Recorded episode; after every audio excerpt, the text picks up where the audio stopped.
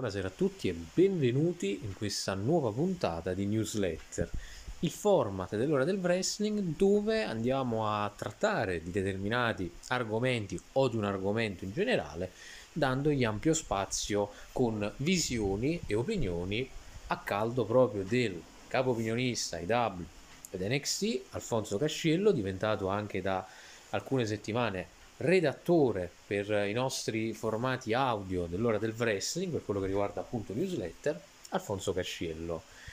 Di che parlare quest'oggi? Beh, sicuramente il topic più caldo riguarda lo show che è avvenuto nella All Elite a Wembley, a Londra, e che c'è stato ieri, a quando verrà registrata questa puntata uno show molto bello, devo essere sincero, l'atmosfera era veramente incandescente, dei gran colpi di scena anche in alcuni casi, secondo me, e forse un solo tasto un po' dolente che andremo un po' a visionare. Oltre a questo però ci saranno anche alcune news di cui andare a trattare nel corso poi della seconda parte della, della nostra chiacchierata, ecco, mettiamola così. Direi quindi di partire uno show che alla fine si apre già nel zero hour, nel kick-off, con la firma praticamente eh, del contratto tra Powerhouse Ops e Miro, i quali si affronteranno poi ufficialmente ad All Out, quindi non ad All In, ma al successivo che ci sarà tra l'altro tra pochissimo in realtà. E oltre a questo abbiamo avuto anche una piccola parte che riguardava anche um, uh, Karen Jarrett, Jeff Jarrett e via dicendo, la sua compagnia dell'anello, mettiamola così, che sono stati poi frenati dal gruppo che faceva parte insieme a René Paquette del tavolo di commento del Zero Hour, appunto dello show, ovvero Glado, uh, Paul White e Antonio Gogo personaggio che potrebbe fare molto in All Elite, ma che in realtà viene usato solo in questa circostanza, il che la dice già molto lunga, a mio avviso. Si fanno piazza pulita degli Hill, creando un pop col pubblico, e che ci porta poi a quello che è stato uh, il primo match effettivo per quello che riguarda il buy-in. In, in realtà ce ne sono stati due, però partiamo per gradi. Il primo è Aussie Open contro oramai diciamo che si sono fatti arrivare a chiamare i Better Than You Baby, quindi Adam Cole ed MJF, per i titoli tag team della Ring of Honor.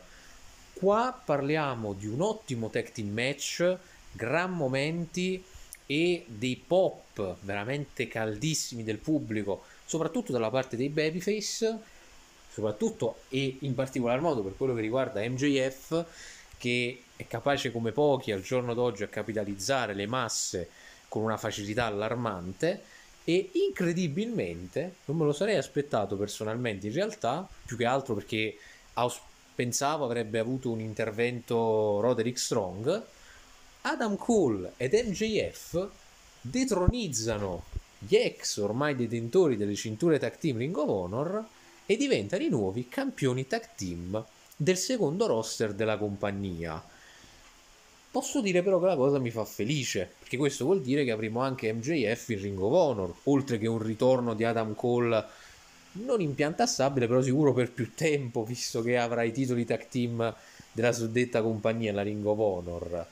Ed è un grandissimo modo di far innalzare subito l'hype, praticamente già nel buy-in Perciò direi che da quello si può passare all'altro match, sempre del buy-in, ovvero Jack Perry contro Hook per il titolo FTW.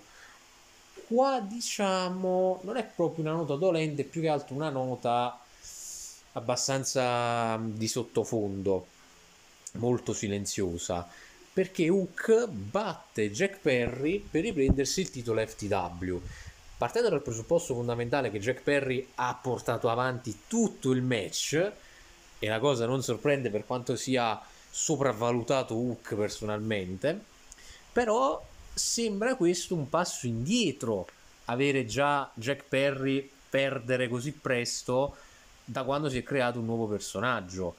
soprattutto perché Hook ha ancora molto da progredire da quel piccolo che riesce a fare nel ring attualmente. Quindi a maggior ragione forse questo è stato un esito negativo del match, mettiamola così. Però da quello si passa alla card ufficiale dell'evento che si apre con il primo match CM Punk, colui che si definisce il reale campione All Elite della federazione contro Samoa Joe. Perché CM Punk si porta appresso un titolo con una X sopra della All Elite? Perché lui crede che uh, avendo vinto il titolo ad All Out 2022 e non essendo mai stato schienato per il suddetto, lui è ancora il campione. Letteralmente la stessa storia tra Punk e Sina, principalmente. Ce la vediamo così, è proprio identica. Che non è male del tutto, perché potrebbe portare a un Punk contro MJF fatto 3, che ancora adesso molti auspicano a vedere. Che dire di questo match? Uh, un grand opener, veramente un ottimo opener dove CM Punk riesce incredibilmente a battere Samoa Joe uh, per la seconda volta. Oddio, incredibilmente, diciamo, non è che ci fossero molti dubbi che Joe non sarebbe diventato campione, tra virgolette, della federazione. E sinceramente, però, il match, parlando proprio di quell'ultimo a Collision durante il Owen Hart Tournament, questo è stato molto meglio rispetto al primo che hanno avuto loro due. Magari potevano forse evitare quello di Collision e farlo direttamente qui, visto che comunque era un match che molti volevano rivedere dal 2003, se non vado errato, 2003 o 2005. Perciò magari qua se la potevano giocare leggermente meglio, però come detto un gran match per iniziare la card sicuramente è stato un ottimo modo. Andando avanti abbiamo avuto il Bullet Club Gold, Jay White, Juice Robinson e l'infiltrato ormai di tutte le, le squadre Hill della federazione contro l'Elite, ovvero Konosuke Takeshita, accompagnato da Don Callis, contro l'Elite, o anche in questo caso la Golden Elite, visto che era Kenny Omega, Hangman Adam Page e Kota Ibushi. Qua, anche qui parliamo di un gran match a più persone. Takeshita, Jay White e Juice Robinson riescono, e qua effettivamente un po' a sorpresa per il mio pronostico iniziale, a battere la Golden Elite e soprattutto Takeshita si prende il pin su Kenny Omega e questa per lui è una grandissima vittoria effettivamente, aver preso lui il pin vincente contro uno dei migliori al mondo, visto le aspettative che molti vedono in Takeshita per il futuro della compagnia. Diciamo che in questo caso sono meglio di quelle che la gente vede per Hook a questo punto. Andando avanti, un match che c'era il rischio di non vedere, fortunatamente non è stato così perché parliamo di FTR contro Young Bucks, atto 3, per i titoli tag team della All Elite Wrestling. Qui parliamo di un fantastico esempio di match tag team dove gli FTR riescono a mantenere le cinture tag team della federazione e possiamo ufficialmente dire che questi due tag team hanno avuto una trilogia meravigliosa e mi è molto piaciuto il fatto che anche gli FTR indossassero una, um, dei, dei polsini, mettiamola così, sulle braccia in onore sia di Brody Lee sia di Jay Brisco che anche di Bray Wyatt. Sono i dettagli che fanno la differenza, però sicuramente è un bellissimo tocco in più a un match che già di per sé ha dato tanto. Il prossimo match della card era lo Stadium Stampede match Blackpool Combat Club, in questo caso Claudio Castagnoli, Wheeler Utah e John Moxley con Santana ed Ortiz contro i Best Friends, Orange Cassidy, Trent Beretta e Sexy Chuck Taylor con Eddie Kingston e Penta e il Zero Miedo o poi successivamente Penta Oscuro. Tralasciando il fatto che già da, dall'entrata Moxley era di una cazzutaggine praticamente a livelli incredibili, però questo match posso dire, rispetto agli altri due Stampede match che hanno fatto, questo è stato effettivamente bello, veramente bello. Più che altro perché mi ha intrattenuto davvero dall'inizio alla fine, cosa che gli altri due Stampede match non hanno fatto effettivamente, erano molto più cringe che effettivamente intrattenitivi. E il Best Friends, con appunto anche annessi Penta Oscuro ed Eddie Kingston, battono il Blackpool Combat Club. E questa per loro è una vittoria straordinaria, oserei dire, visto che uh, Trent Barrett e Chuck Taylor da soli, nel senso lo, solo loro due, senza Orange Cassidy, che ormai è uno dei top, possiamo dire, del roster, non hanno ottenuto grandissimi risultati fino ad ora, a mio avviso. Andando col prossimo, e qua parliamo della vera e propria nota, nota dolente, secondo me, avevamo il Fatal 4-Way femminile per il titolo All Elite. Avevamo Ika Rushida difendersi dall'assalto di Saraya, di Tony Storm e di Britt Baker. Qua il problema di fondo, secondo me, sta a monte, perché Saraya tradisce Tony Storm verso la fine dell'incontro e la schiena per diventare la nuova campionessa femminile della All Elite. Match decente, e penso sia il termine esatto, po- avrebbe potuto avere più tempo in realtà, quindi dico decente anche per quello, perché magari con un po' di tempo in più poteva uscire qualcosa di meglio e per far capire perché Saraya ha tradito Tony Storm, Tony Storm erroneamente ha colpito la sorella di Saraya e questo ha scatenato l'ira appunto dell'ex page. Diciamo che però se tu volevi arrivare comunque a questo punto, per quello è una nota dolente, perché per me è una paraculata. Sei a Londra, dai il titolo all'inglese. Cioè, è una paraculata colossale, oserei dire. Per carità, sono contentissimo per Sarai, eh, che oramai era è passato tantissimo da quando aveva vinto un titolo, quindi ci sta benissimamente. Potevi già farlo in altre occasioni, ma ci sta che l'hai fatto qui, un momento ancora più magico per lei e famiglia. Il punto è, se volevi comunque arrivare a questo, cioè che Tony Storm sarebbe stata tradita da Saraya, a questo punto il titolo non potevi lasciarglielo a Saraya, a Tony Storm comunque cioè, Ikaru Shida che ce l'hai messo a fare nel mezzo in tutto ciò? Se sapevi comunque che sarebbe durato un mese e mezzo. Quello è il punto, cioè... Mi dispiace più che altro per la Shida perché comunque a me andava bene che avesse vinto il titolo, anzi mi stava piacendo anche per quello che ha potuto fare.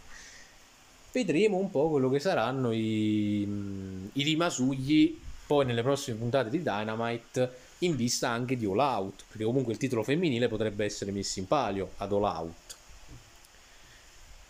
Poi, prossimo match della card, avevamo il coffin match tra Darby Allin e Sting, ormai tornato a essere una versione Joker di se stesso.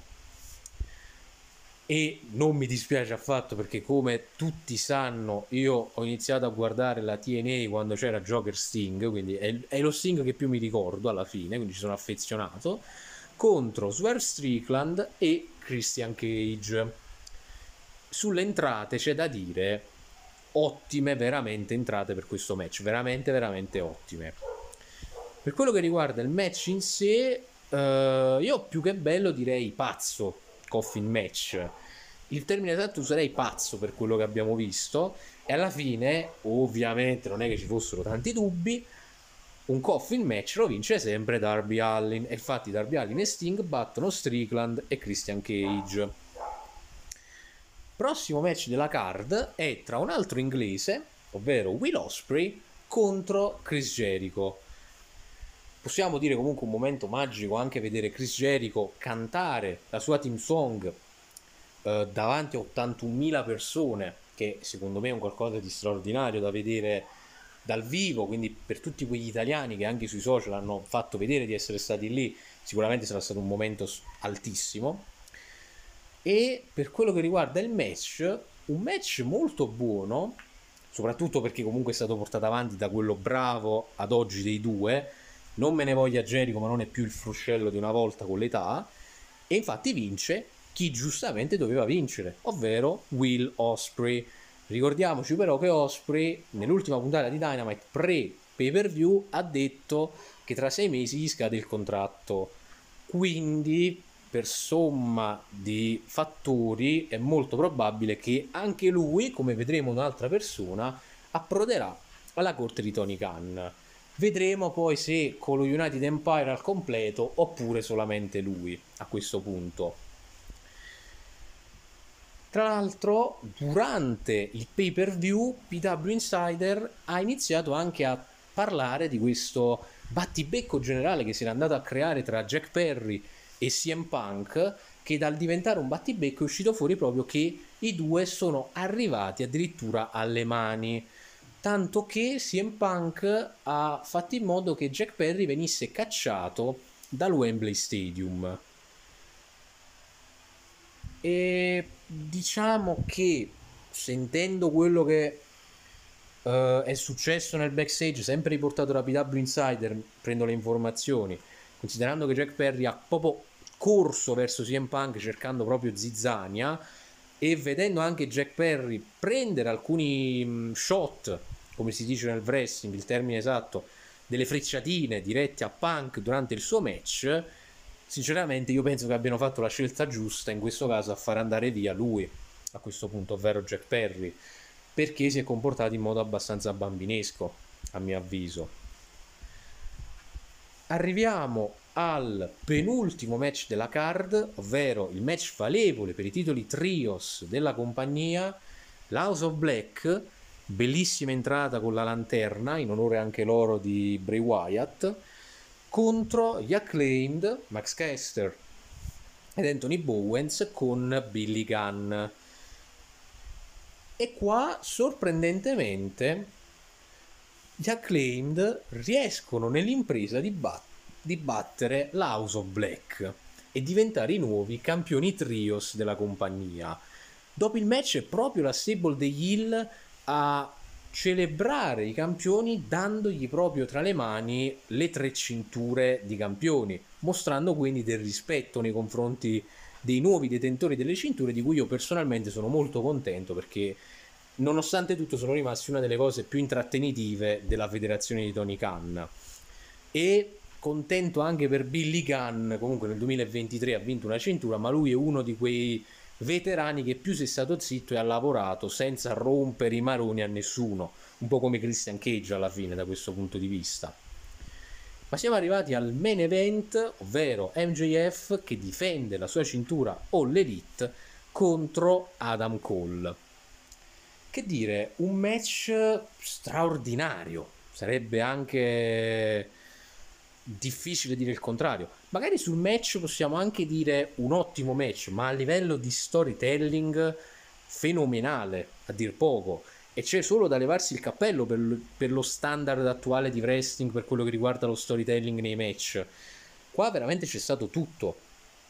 Il doppio pin che ha portato poi al sudden death tra i due. Roderick Strong che ha provato a, a colpire, anzi ha colpito MJF con un low blow MJF che si infuria proprio perché dice ah sì, tu vuoi vincere in questo modo sporco, allora ti facilito anche il lavoro, tieni la cintura, colpiscimi adesso che nessuno vede. E Cole che lascia la cintura perché vuole batterlo in modo lecito MJF. Quindi un qualcosa di straordinario a mio avviso come incontro. Entrambi hanno fatto una grandissima performance e secondo me questo può andare di diritto tra i match migliori del 2023 e come pronosticabile anche facilmente MJF mantiene la cintura All Elite di campione massimo però non perdendo un amico perché Adam Cole ed MJF concludono lo show ancora amici con le lacrime entrambi per il grande spettacolo che hanno messo in scena. E ci sarà da divertirsi perché adesso sono anche campioni tag team della Ring of Honor quindi duplice lavoro per i due atleti in questo caso perché saranno comunque impegnati nella storyline iniziale tra, lo, tra, loro due per il titolo massimo, con un occhio anche da strizzare alla presenza di Roderick Strong, e dall'altra parte avranno anche da fare il Ring of Honor, e il Ring of Honor c'è il The Kingdom, con cui Roderick Strong aveva tirato qualche frecciatina verso Cole per indicargli i suoi veri amici, la sua vera famiglia, quindi ne vedremo sicuramente delle belle. Ora passiamo all'angolo, ah, anzi diciamo, a livello generale io penso che questo sia stato uno dei migliori show dell'anno a mani basse, ha avuto qualche basso, però tutti gli altri che ha avuto hanno bene o male salvato tutto quello che c'era di, di possibile da poter non salvare a questo punto. E una delle notizie più importanti è il fatto che Uh, lo show All In tornerà di nuovo a Londra nel 2024, quindi anche questo, come Forbidden Door, potrebbe diventare un appuntamento annuale. E in più un'altra cosa è il fatto che Tony Khan nel post pay per view abbia annunciato che il primo ottobre di domenica al Climate, al Climate Pledge Arena a Seattle l'IW presenterà un pay per view in onore del compianto Antonio Inoki, ovvero Wrestle Dream, che è ovviamente uno show che è già esistito precedentemente. E questo cambia anche la data di Full Gear, anzi diciamo la data non è cambiata, pardon, però vi faccio capire dove sarà al Kia Forum il 18 novembre. Queste sicuramente erano due delle news più importanti da questo punto di vista, perché comunque parliamo di due show, uno in memoria di una leggenda del professional wrestling e l'altro comunque sarà il ritorno a Londra della All Elite dove abbiamo capito che il pubblico sicuramente approva molto la loro presenza a questo punto. Come altre due news, un'ultima legata alla All Elite e un'altra che è più una manna dal cielo per il professional wrestling in generale, abbiamo Mercedes Monet. Mercedes Monet che era presente allo show della All Elite e che sarebbe trapelato che lei in realtà doveva già debuttare precedentemente in All Elite in veste di lottatrice, non di spettatrice, e doveva avvenire al Blood and Guts. Quindi quando prima ho parlato di, una, di un'altra persona che potrebbe debuttare in All Elite a breve, si tratta di Mercedes Monet, che dopo che avrà smaltito l'infortunio potrebbe quindi arrivare a lottare anche lei per la federazione di Tony Khan. Anzi, prima di passare all'ultima news per i saluti, ci terrei anche a questo punto a, vedere insieme a voi l'attuale card aggiornata in vista di All Out, che ci sarà praticamente settimana prossima, tra domenica 3 e lunedì 4 settembre. Al momento abbiamo un match valevole per il titolo international, Orange Cassidy contro Pentel Zero Miedo contro John Moxley, un match valevole per il titolo TNT, Luciasaurus accompagnato da Christian Cage contro Darby Allin, un match valevole per il titolo TBS, Chris Atlander contro Ruby So, come citato prima Miro contro Powerhouse Ops. E Kenny Omega contro l'assistito di Don Callis Konosuke Takeshita. Prima dei saluti, l'ultima news, che è una manna dal cielo per i fan del professional wrestling, si conclude ufficialmente il regno del terrore non di Triple H ma di Tyrus perché EC3 diventa il nuovo NWA World Heavyweight Champion. E se non ricordo male, qui posso sbagliare perché non guardo assiduamente la NWA, ma non l'avrei guardata a priori con un campione come Tyrus.